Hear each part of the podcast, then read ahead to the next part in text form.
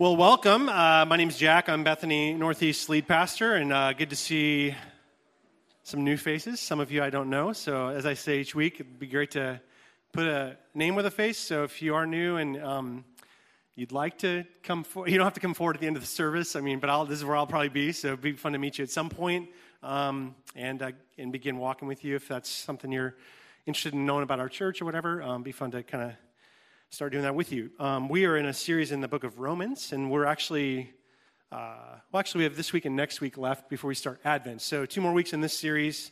We're going to pause for the season of Advent, which is that season leading up to Christmas, where we'll be in the book of Isaiah, and then we'll come back to Romans after the New Year. So, Romans 8, chapter, uh, chapter 8 today, and uh, let me just take a moment to pray before we dive into it. God, thanks for the opportunity that we have now to pause in our week to um, not only worship you as we've just done, but um, in the context of our, of our worship life, God, to um, open your word together and to uh, allow your spirit to minister to us uh, through your word, God. So, as Hebrews says, we know that your word is alive and that it's active and that it has the ability to shape our lives and open us to um, new steps of faith that we're being called to take. Um, and so, God, would that shaping effect of the word this morning have be true for each of us and then for our community as well, as we seek to be faithful and faithfully present in this uh, city we live. Pray this in Christ's name. Amen. Well, um, Romans 8. So it's one of those chapters of the Bible. I, I liken it to like one of the desert island chapters of the Bible, if you remember that, back when records were a thing or CDs. For, for some of us, we have no idea, but there was that thing, I think it was on the radio when I was growing up, like your Desert Island disc. Remember this? And so if you could choose a CD, you know, Stairway to Heaven or whatever it would be, um, which one would it be? And so I think in the Bible, there's a few of these. Romans 8 is one of them. Psalm 23 is one of them. But Romans 8, if you've ever read it tip to tail, has all these verses in it that um, you probably memorized as a young kid. And I was looking at it earlier this week. It's just way too much for one sermon. I'm not sure why we didn't break this one up you know, and, and then skip a few chapters of Romans because I haven't, you know, some of them are like, you know, and so this one's so jammed full of stuff. Um, in fact, one of the verses, obviously, we read one earlier that is evocative. One of them that really speaks to me is the very end of Romans 8, uh, chapters, or verses 38 and 39. Um, we had this song in our college fellowship. Um, those of you that were children of the 90s know this song uh, from Romans 38 and 39, for I'm convinced that neither death nor life nor angels. I'm not going to sing it, but you know that song. I like that song. Did anyone else ever sing that? Nobody else sang this. A few of you, see? Some of us are a little older than others. Yeah, Wow 98, baby, come on. I don't know what you're talking about. Yeah, Steven Curtis Chapman. No? so, uh, Anyways, those verses beg a question if you really read them, uh, which is this How can Paul have such bold confidence? I mean, I'm convinced that nothing can separate me or us from God's love. Um, especially if you think of what I talked about last week in chapter 7, where he's just filled, by the end of it, I'm a wretched man. Who's going to rescue me? Like he's just at the low point, kind of a low point of his life. And yet, now by the end of 8, he's like, I'm so convinced, man, it's so amazing. I mean, he's just this uh, rare bird when it comes to faith. after all, he's the Apostle Paul. Somehow he's figured out everything we need to figure out, and we just need to figure out how to be like Paul and be confident, right? Just kind of push ourselves into that space. And what I want to say is that no, he's not a rare bird, and yes, uh, we can live with confidence like him. And here's what I mean by that. So each week I get the, another, another one of the emails I get each week. I've been sharing these, I guess, a lot. But this is from the New York Times. It's uh, from the Smarter Living blog by Tim Herrera. Does anybody else get this? It's every Monday I get this. It's a little email in my inbox. Um, and it's kind of just a newsletter on tips for living, but they're, they're very kind of interesting little things that you wouldn't think about connecting. And um, this one was funny from about a year ago five cheap things or cheapish things that could disproportionately improve your life. Okay? I'm, gonna, I'm not going to read this, but I'm going to go through the five things because I thought they were fascinating. So the first one he says is a six foot long iPhone charging cable. Because then you can um, walk around your house and charge your phone at the same time, I guess, or lay in bed and charge your phone, which you should not do. not because you'll get electrocuted, but because of all those reasons. And I do this all the time, so I sh- shouldn't be saying that. That's number one, a long charging cable. Number two was a white noise machine, which um, our tenant who goes to Bethany at Green Lake has one, and she's thankful because our kids upstairs are pounding on the floor, and that just helps her kind of tune all of us out. Um, number three, it's wireless headphones. I don't have these, but I've been told by people these are game changers.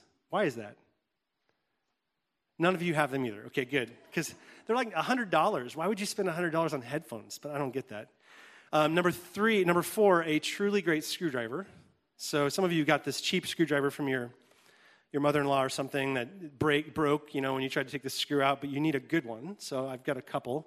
You want to make sure you have that. And number five, this is the punchline: a travel mug, a good travel mug. And this is not a mere placement ad or anything, but this is a good. I was telling Silas about this because he was looking at travel mugs. I'm like, this is a good travel mug. So um, the reason I tell you that, you're like, this is stupid. Why are you sharing this? Um, specifically with Paul's declaration around Romans, uh, the confidence he has, as you read the rest of chapter 8, if you kind of back the train up a little bit, what, what Romans 8 really is as a whole is this articulation of the, the work of the Spirit in Paul's or in the community of uh, faith's life. So, 21 times in the 26, first 26 verses of Romans 8, Paul talks about the Holy Spirit, the Holy Spirit's work, the Spirit's character, the Spirit's impact. There, there's no other passage in the Bible that talks more. Maybe John 17 might, but um, the, the work of the Spirit is profound here. And in that way, when you come to the end of it, when Paul's talking about his confidence, what I was thinking about this week is there's sort of this disproportionate impact of the Spirit on Paul's life. You know, you could say five things about the Spirit, which we're going to look at today, that have dispropor- disproportionately changed his life, okay? Um, it's, it's not that he has this extraordinary degree of faith. He's not, he is a unique person, but he's just paying attention in his life to the things the Spirit can do and has done. So he has that, his confidence is, is just reflecting. It's like a, a crescendo of the Spirit's work in his life. And so today, what I want to do with you is just look at the various ways the Spirit can and does disproportionately change your life. And, um, and if you look at your outline in your bulletins, uh, around 5 o'clock on Friday, I decided that that sermon was not the sermon that the Lord really wanted us to meditate on. So I rewrote this. Um, and the reason was is what I had written up until Friday afternoon was sort of a uh, overarching 5,000 or 30,000 foot view of, of Romans 8. All these ways the Spirit's going to work. And to me, after I got done with it, it felt like a seminary class. And um, I know that's not why you came to church this morning, was to be in a, a classroom, um, but to really hear from God how God might connect with you in your life. And so what I decided is let's get down on the ground here and, and look at one phrase, one verse. You can throw this slide up, Jerfy. Romans 8.15, okay, which is talking about the Spirit. And this is one of those verses that you probably have memorized. We've received the spirit of adoption as sons, and I'll just say sons and daughters, by whom we cry, Abba, Father. So I want to look right there. That's, there's five things in there. We're probably not going to get to all five of them, given how long I can go on like a couple of the first two points. But this pregnant little verse, five trans- disproportionate impacts the Spirit has in your life. So first, the Spirit gives us a new vision for God. And if you're an outliner, you can write these things down. I'll repeat them as we go, but gives us a new vision for God. So in Him we cry, Abba. Okay? A new vision for God. The Spirit infuses our lives with a deep capacity for intimacy uh, audacity and sorrow. So in, in him we cry, Abba. Um, Spirit assures us of our position before God. In him we cry, Abba, Father. And then the last couple we may not get to, but I'll say them. The Spirit declares our union with God. In him we cry, Abba. And then the Spirit places us within a family of faith. In him we cry, Abba. Okay, so there's just a ton right in here, okay? And I'm just looking at parsing out the words with you. Um, and you're probably going, yeah, you're not going to get to all five. That's way too much. So just go with me and then we'll see where we, where we stop. Okay, so first, the Spirit comes into our lives uh, and helps us declare Abba, Father. Okay, so uh, the word Abba, you may have heard this in sermons before, is this Aramaic word that's not translated for us.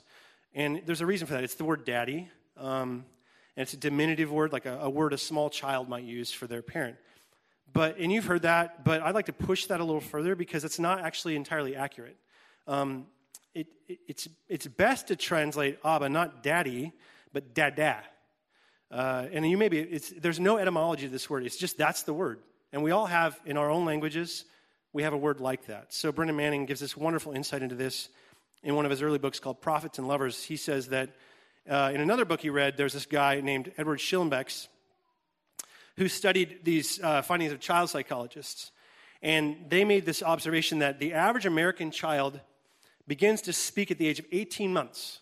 Average kid begins speaking 18 months, and invariably their first word is this da, da, dad, daddy, or ma, ma, mom, mommy. That's their first word generally. And so he says, Edward Schillebeeckx, we might say the same thing because kids haven't changed that much. A, a, first century Jewish child in, the, in Palestine would say this in Aramaic, Ab, or Ah, Ab, Abba, Abba, Daddy. And, that's a, and this is what Manning says that revolutionary revelation of Jesus is this that the infinitely holy God, in whose presence Moses had to remove his shoes, from whose fingertips the universe fell, beside whom, uh, whose beauty the Grand Canyon is just a shadow, can be addressed with the same intimacy, familiarity, tenderness, and reverence of an 18 month old. That's amazing. And so, my mother in law uh, to my children is uh, Bestemor. My father in law is Bestefar. And those are Norwegian words that mean maternal grandmother and maternal grandfather. But notice, my kids, and they're 8 and 13 now, they don't go up to my, best, my, my mother in law and go, Hey, maternal grandmother, happy Thanksgiving. Hey, maternal grandfather, happy Thanksgiving. They say Bestefar, Bestemor, uh, even though they are paternal and maternal grandparents. And um, you have very similar terms for your grandparents. You're going to maybe see them over Thanksgiving. Some of them have passed already, and you have a term of endearment, and you've used it your whole life. Why is that? Because uh, when you were an infant, this is a primal, instinctive thing we, we, we don't even think about doing. 18 months old are not thinking about the person they're calling dad, dad, daddy. They're just doing it. It's the first word that comes out of their mouth. What is that getting at? What Paul is saying is the most, this is a reference to the very most, the most primal, primal instinctive, earliest language we can come up with as human beings. See, an eight year old, my son is eight, has a very calculating way of coming at you usually. like, he's cute, he'll run up to me, jump in my lap, and say, Daddy, buy me a Lego. hey, Daddy, snuggle up to me, I want $5, you know? I want to go to so and so's house. He's already learned at eight how to bargain with me, and he knows, he knows my heartstrings. Daddy, I love you. Can I watch a show? You know, and, um, but that's not what an infant is doing. Never. Infants don't do that. When an infant says dada, the infant is just saying dada. The infant wants to grab by the neck, the infant wants to get close to the face of their father, uh, to see the world as their father sees it, their mother sees it. Um, they have a primal need for being held.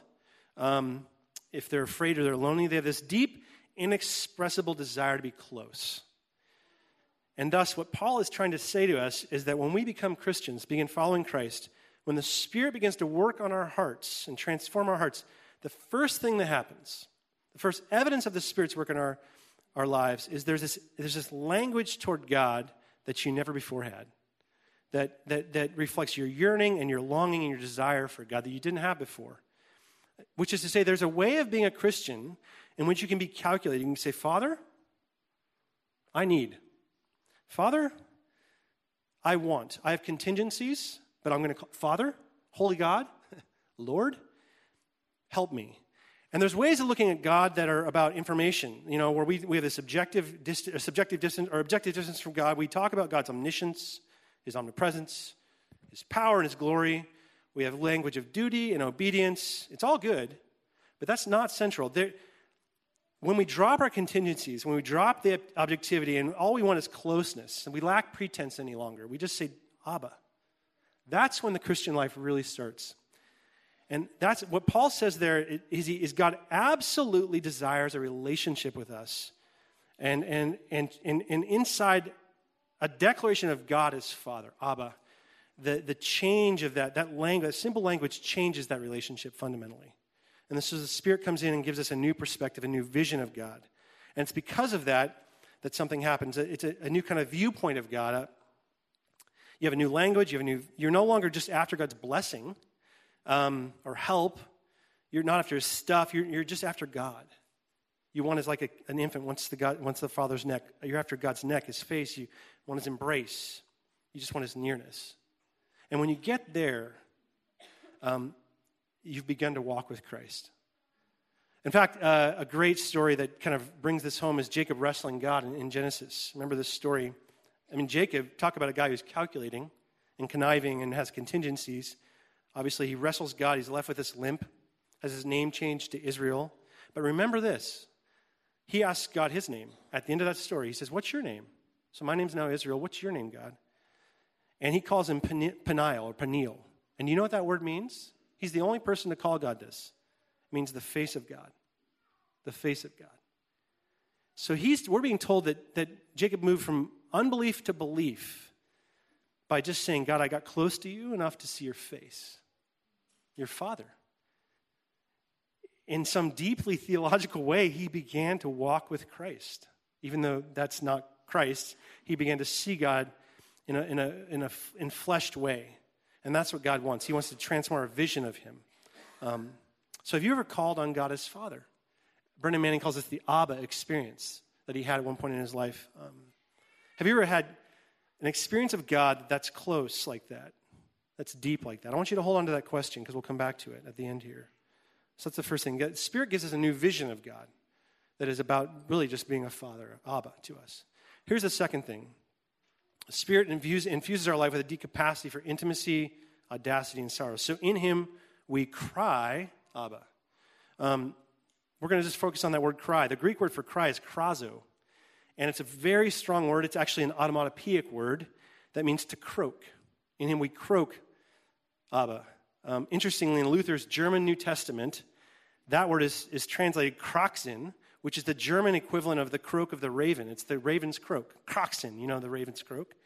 So, in that way, what that literally means is it should be translated in him we croak, Abba. We vociferate, we, we cry aloud. We, we, in particular, with inarticulate cries. Um, so, for example, in the story of the, the man in, G, in Mark 5 that Jesus delivers from the tombs, the Gerasene demoniac, we're told that before Jesus meets this man, this man can be found night and day on the mountaintops crying out, kroxoing, uh, cutting himself with stones. He's crying out. And his cries were, of course, because he was in mental, physical, spiritual, social anguish. Um, and thus, Paul is saying, think about that with respect to the Father. We cry out something that goes very, very, very deep. Um, a cry is not something you, you, it's something you experience. It's not something you claim, in other words. Like, this man wasn't claiming that he was in anguish, he was, he was expressing the, the experience of his anguish. He's experiencing suffering. Now, how that applies to our experience of Abba, in him we cry Abba. Most of the time, when it comes to identity as sons and daughters, we tend to claim it. We tend to claim it. We say, I see this truth about God. I heard it from a preacher, uh, heard it in a podcast, and I, I believe it. I claim it. We even have a phrase I name it and I claim it, right? And that usually means what we're doing, we're doing it very intellectually. We say, because this is true about God, God's good, and I'm going through something bad, I'm going to claim God's goodness. I believe it. I'm going to believe myself into that. Uh, I feel alone. I feel helpless. I know that God's with me. He said He's with me. Never be afraid. So I'm going to claim that God's presence is here. I'm going to claim courage and peace and joy. And that's all good for us to do. I'm not saying that we shouldn't. We need to claim our identity. Um, we are fickle, we're mercurial people. So seasons come and go. We have to learn kind of to lean in. That, and it, it's not just about feelings, it's about decision. But listen, this is an object, that's an objective cry. God has to be more than that to us. Um, it's, God has to be more than like a museum piece to us. That's how we often come to God. Like, we inspect God, we appreciate God, we kind of walk around God and we say, hmm, isn't, isn't God interesting? And then we go home.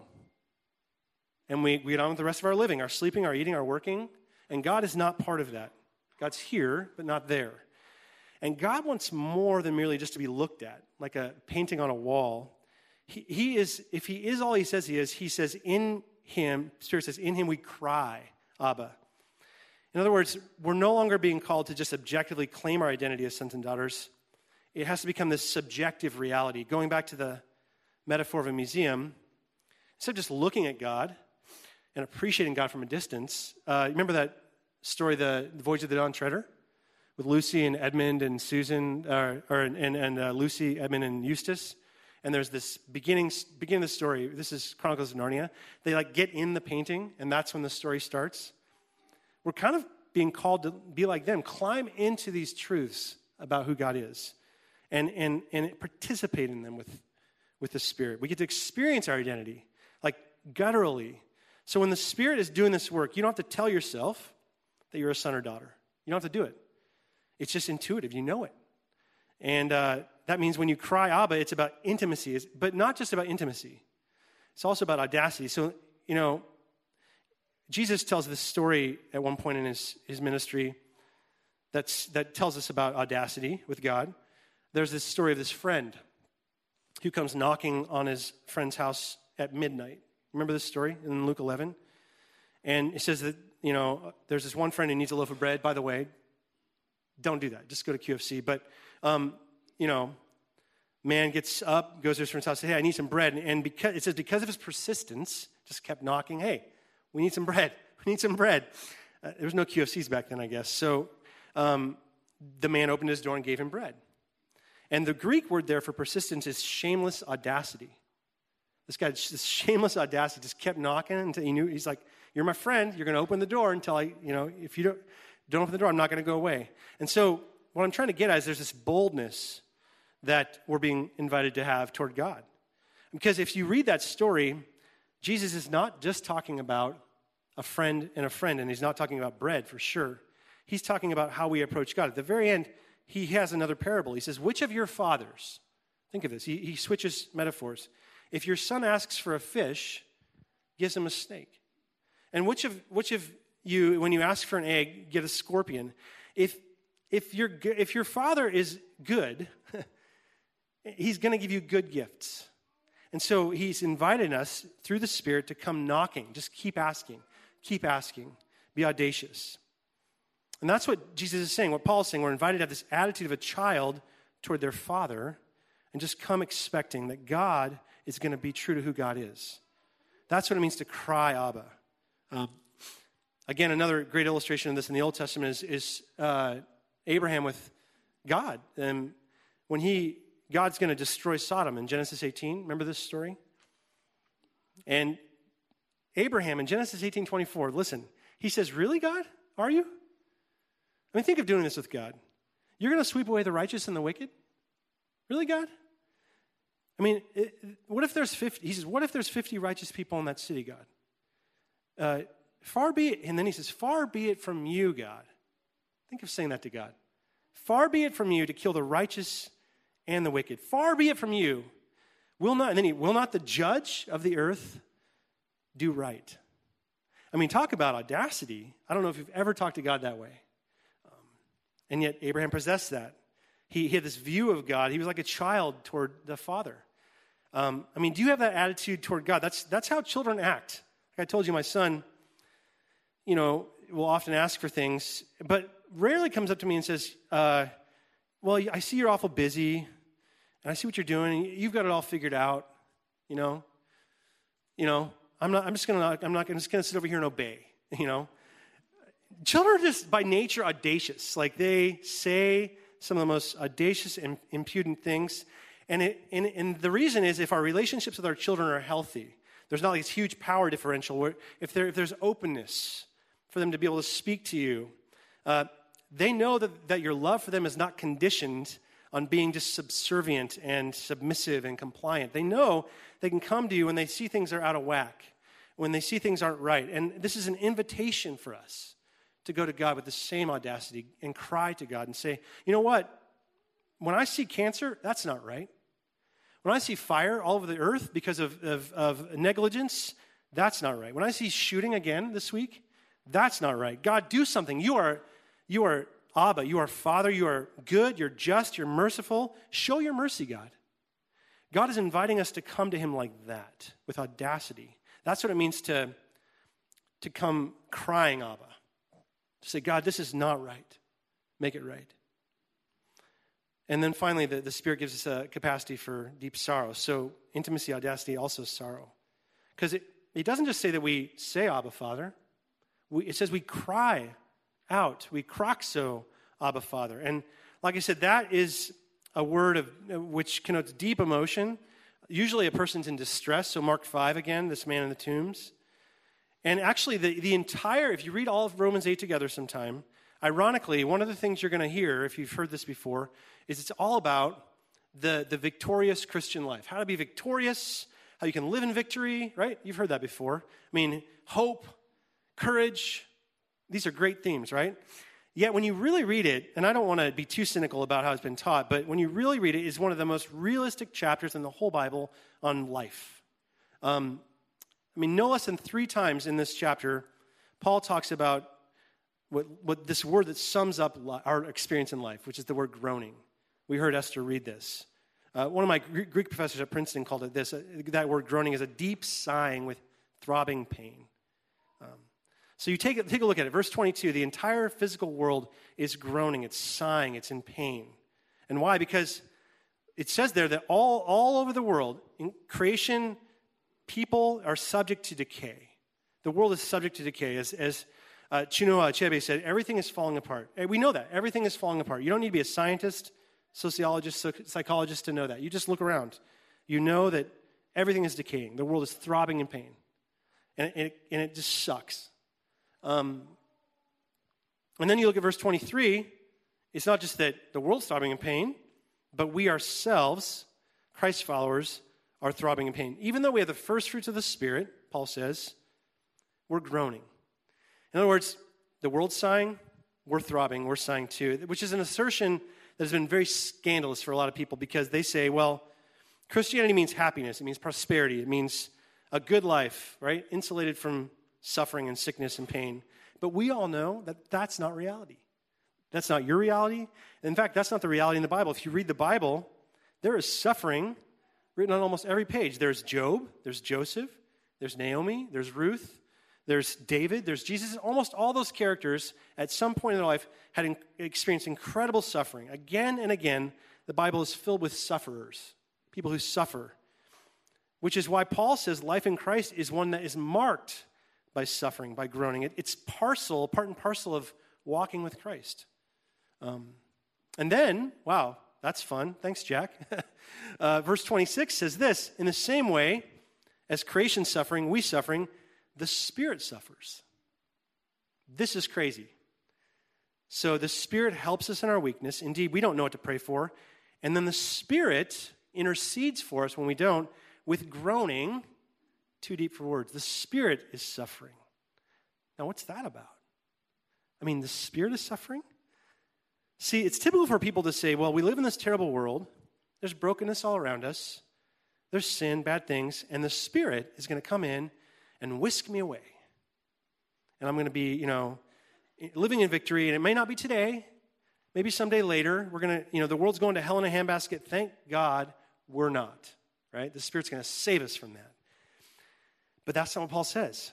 Verse 26 assumes that not only is the Christian life a continual experience of suffering, it, it, says the Spirit doesn't take that away. The Spirit joins us in it. It's, in other words, the Spirit is not going to help us through our weakness, the, save us from our weakness. It's, it's going it's to save us through it. I'm sorry, I said that wrong. It's not going to save us from our weakness, it's going to help us or save us through it. And so here's how by interceding, standing in the gap with us, like groaning alongside you, participating with you in your, in your suffering, um, teaching you how to groan. Like, think of that. It's not a question of whether or not you're going to suffer. If you haven't really experienced suffering, it's not a question of whether or not you are, it's when and how. Everybody is going to see and experience bad things. Everybody. We live in a fallen world. Everybody's going to experience loss. Everybody is going to experience throbbing and, and sighing. And the question is how? How are you going to experience it? How are you going to groan? And will you let the Spirit teach you a new way to do it? Uh, a way that goes deeper, that is more vulnerable and more honest than you've ever experienced before. A way that's not cynical, a way that's not angry, a way that can say, God, I know you, you're in it with me. I trust you because, because you suffered and you died at least, at least communion with God in your suffering. So you're going to groan, And, and the Father is saying, if you, look to the, if you look to God in your suffering, if you think about God, if you think about how the Son died and how you are a son, how you are a daughter, if you, if you groan in a sense toward the Father, um, there will be a wisdom that develops in you, a beauty, a wholeheartedness, like a spiritual depth. And you're going to expand, you're going to grow through suffering. That's what the Spirit does, it, it grows us through groaning. Um, so that's the last thing in this, in this second point intimacy, audacity, and sorrow. And like I said, I told you five things.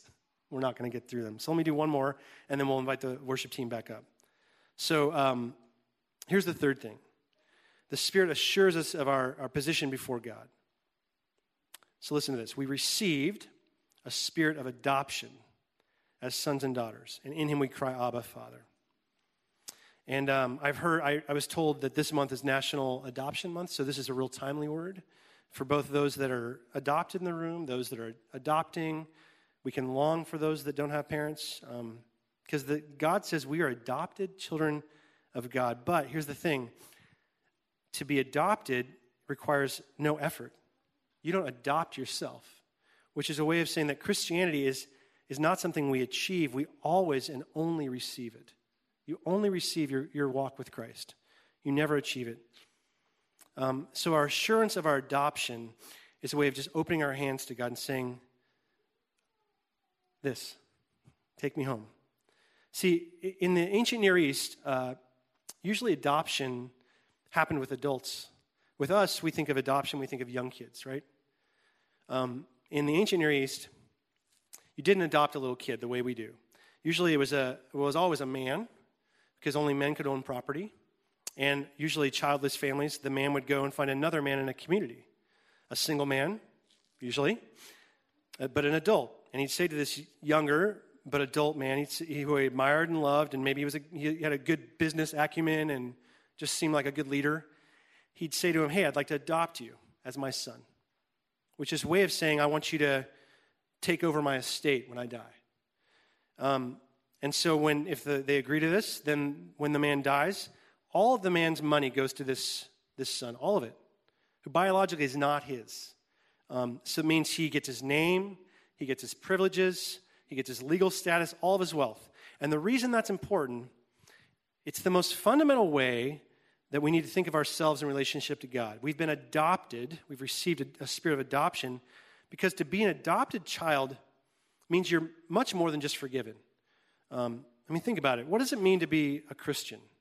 Think about the essence, essence of it for you. As a um, evangelical, some of you say, I'm born again.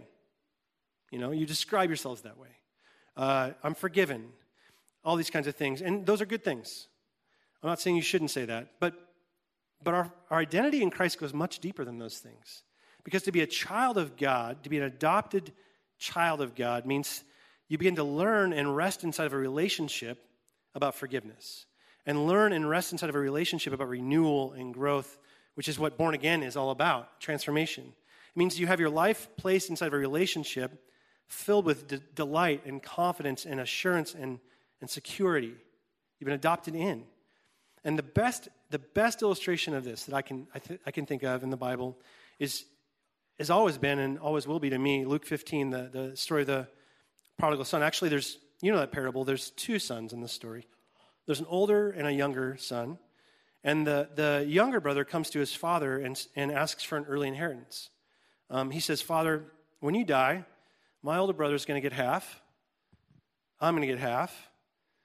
And um, I want my half right now which, by the way, is basically him wishing his father dead, which is another sermon for another day. So he says, Sell off whatever part of the land is mine and give me the money because I want my inheritance today.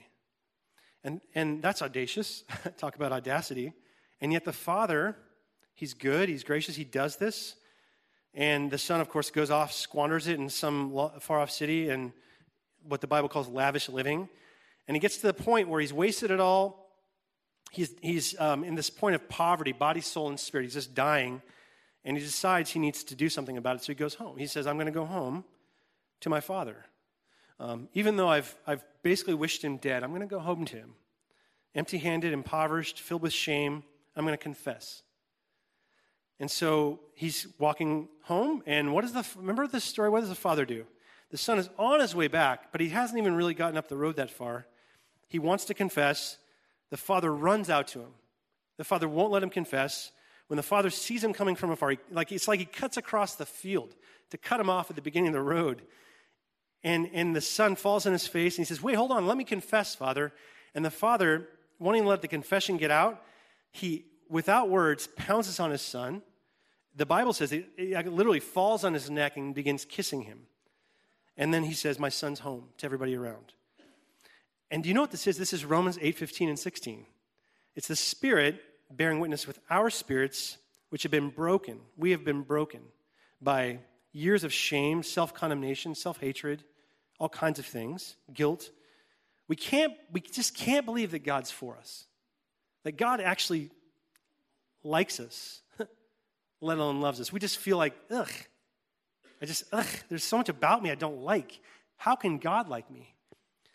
And that God wants to welcome us home. Like we'll come to church, but I mean, that God wants me actually in his household as a son or a daughter, that's a little too intimate.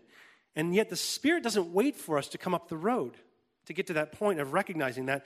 The Spirit of God runs after us with groaning, like I said, too deep for words, and says, You're a child. You're adopted. You are a son and a daughter. You, in fact, you're more than that, you're an heir to the throne. That's what verse 17 says. The Spirit of God is the Spirit of adoption, the Spirit of a good father, just bearing witness, chasing us down the road of our failure, falling on us, and just declaring truth over us. But we can never believe it's true. You're beloved. You are so beloved. And you're deeply and desperately loved. Um, that's the fundamental truth of your identity. And, and nothing and nobody can take that away from you. And that's what it means at the end of the day to say this scripture. We've received the spirit of adoption, and in him we cry, Abba, Father. Um, so, what I want to invite us to do, invite our worship team up, um, is to do that. We're going to sing this song. Uh, we have two songs to sing, but one of them is a song we've sung a little bit called Reckless Love. And the author of this song at one point talked about this song is he's, he's talking about how this is actually for him from that chapter in Luke, Luke 15, um, where he realized that um, God's love is, I mean, he uses this word reckless, which some of us go, ooh, God's reckless. But God's love is, is it doesn't calculate. I mean, if anybody's being like a, like a kid, it's God. He doesn't calculate. He's not thinking about, well, I might love you right now. You came to church. You're sitting quiet. You're listening. Good job. He doesn't, that's not how God's love is. God wants to pour that out on you. And in that way, it's reckless. He just gives it away freely. And um, we're invited into relationship with God in the same way as children, just receiving freely. And so, what I want to invite you to do is, as we sing these words, picture yourself as that son or that daughter, um, climbing up into your father's lap or your, your mother's lap, um, just for a look at God, just to get close to God. Maybe because you're feeling a sense of uh, aloneness, loneliness, desperation in a, in a thing you're facing, and just crying out, Abba, Father, I belong to you. Let's take a moment to pray, and then we'll sing this song together. God, um, I've said a lot of things, God, and um, my prayer, God, is that um, in the in the saying of them that uh, our hearts would be now receptive to what you might say to us. I want to confess, God, with my friends here, that uh, thinking you as Father can feel like a distant concept. We all have fathers and mothers. Um, some of whom have failed, some of whom have been really amazing. And yet, um, God, it's hard to think of you that way. Uh, and so we need your spirit, God, just like Romans says, to intercede for us, to um, teach us, God, what it looks like to come to you with that same longing that we have for relationship. So, Spirit, I invite you to minister to our hearts right now. Um, as we stand in your presence, Father, we long to cry, Abba. We belong to you. Restore us to that place, God, we pray. In Christ's name, by the Spirit. Let's sing this.